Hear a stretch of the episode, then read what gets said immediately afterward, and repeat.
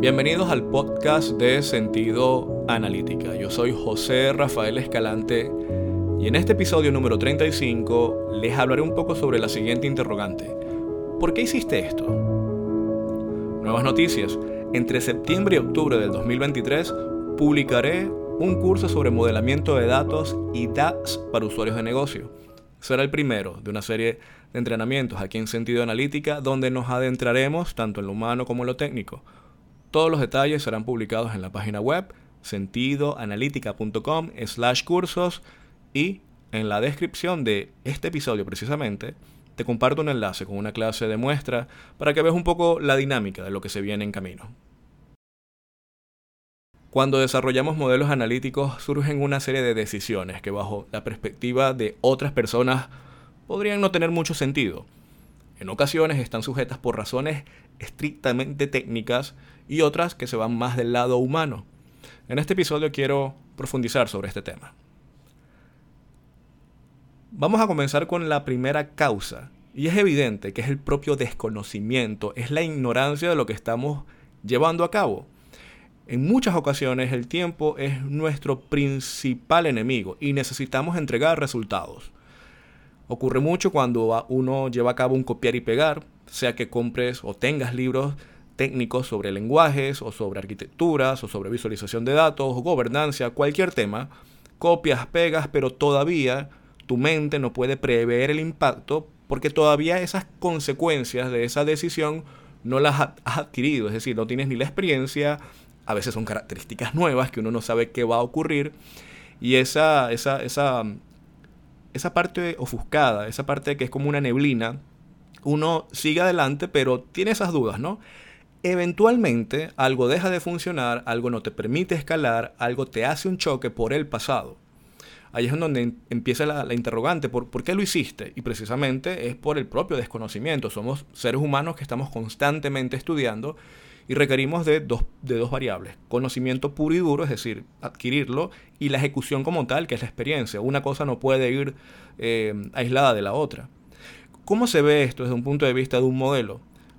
Empieza a verse, por ejemplo, algo que son los tres jinetes del apocalipsis, la ambigüedad en los modelos analíticos, procesos de filtrado que empiezan a dar más vueltas de lo correcto, empiezan a irse a otras tablas, propagación de filtros que no son óptimos, eso genera un bajo desempeño, las fórmulas, la sintaxis, el propio renderizado de, de lo que estás haciendo en un cuadro de mando se ve lento, se ve ineficiente, un mayor consumo de memoria, peligrosísimo en algunos tipos de licenciamiento, problemas a nivel de seguridad, de gobernanza, es decir, todo prela, todo te va a causar un conflicto eventualmente, siempre y cuando el modelo que estés desarrollando, que sea tu creación, sea lo, que tú estás llevando a cabo, no sea algo unitario. Cuando son modelos pequeños, cuando son modelos propios, como yo les llamo, unitarios, esto, el motor es sumamente bondadoso y todas sus características como para no castigarte. Pero si vas a crecer, si vas a empezar a tener un modelo departamental o de índole organizacional, no te va a perdonar. Y aquí viene otra pregunta. ¿Por qué hiciste esto? Y la respuesta es porque la visión ha cambiado. Es decir, hay muchos modelos que comienzan a verse afectados porque no estaba concebido para lo que tú actualmente estás queriendo que sea. Convertir un modelo unitario a uno departamental u organizacional son cosas diferentes y es precisamente por eso de que la visión lo es todo. Nada se comienza desde lo técnico, siempre desde lo humano. Tú empiezas a diseñar qué es lo que quieres, cuál es la alineación con la manera en cómo una organización responde esas interrogantes, cuál es la arquitectura, cuál es los procesos, el proceso mental, cómo es el, el estado del arte actual para decir, ok, esto puede ser esta clase de modelo bajo esta metodología. Es por eso que hay modelos que llegan a, su punto máximo, a su cenit, a su madurez y hasta allí llegaron. No lo puede seguir desarrollando porque no cumplen con las prácticas que, por ejemplo, un modelo organizacional o departamental exigen. El mejor ejemplo es cuando tú ves modelos que tienen una serie de prácticas, tablas desconectadas, n cantidad de medidas solamente para poder sopesar una capa de visualización que todavía está en desarrollo. Y tú dices, yo no puedo llevarme esto a, un modelo organizacional. O cuando son modelos unitarios que tienen N cantidad de prácticas individuales de análisis que son más de nicho. y no son para responder, para responder, disculpen, algo estratégico. Son cosas muy diferentes y eso pasa cuando la visión cambia. Por eso es que la visión, vuelvo y repito, define cómo uno va a ejecutar esto. Tercero, tenemos los recursos disponibles. Esto es un clásico. A veces debes entregar un resultado sacándote una de MacGyver. No sé si se recuerdan esa serie de los años 80 en donde aparecía un tipo que con un chicle, con una hoja, una hoja, un papelito de, de un envoltorio de goma de mascar y de repente con un palito hace una bomba. Una cosa espectacular.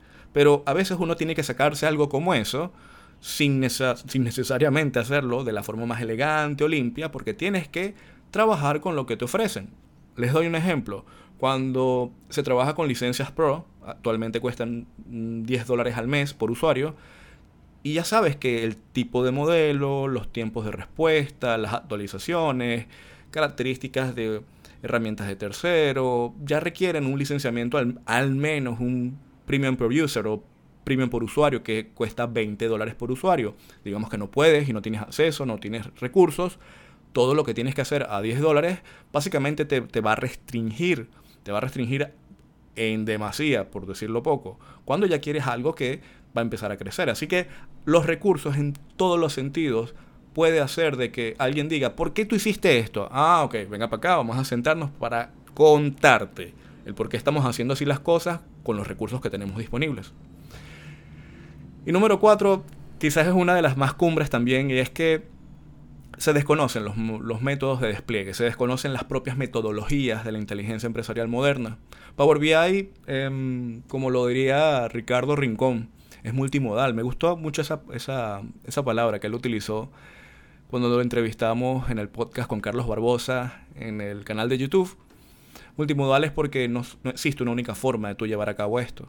Una cosa es desarrollar un modelo, recuerden esto, y otra cosa es desplegarlo empresarialmente ambos deben de estar alineados. Tú no puedes crear algo de una forma y pretender desplegarlo de otra, porque una cosa es la parte de desarrollo puro y dura y otra cosa es cuando ya estás listo y dices, ok, va a salir al mundo. Estas son las formas de cómo lo vamos a compartir, esta es la manera en cómo lo vamos a asegurar, esta es la manera en cómo los usuarios van a consumir estos datos, quiénes sí, quiénes no, y la cosa comienza todavía como que una historia sin fin, pero esta es otra etapa cuando se desconocen las metodologías de despliegue, no solamente de, los, modelos analíticos basados en Microsoft, sino la, manera en cómo la inteligencia empresarial siempre debe estar alineada a la gestión humana, a la gestión empresarial, a la gestión de gerencia de personas en posiciones de dirección, esto empieza a fallar. Finalizo con otra palabra que me dijo una vez una colega, Nuri Ugarte, que también la entrevistamos, eso fue un episodio del podcast muy lindo ella me comentaba que eventualmente, cito textualmente, llegamos al punto donde veremos si nos conviene arreglar lo existente o comenzar desde cero.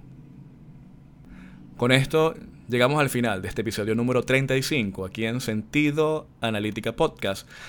¿Por qué hiciste esto? Yo soy José Rafael Escalante. Nos vemos en la próxima.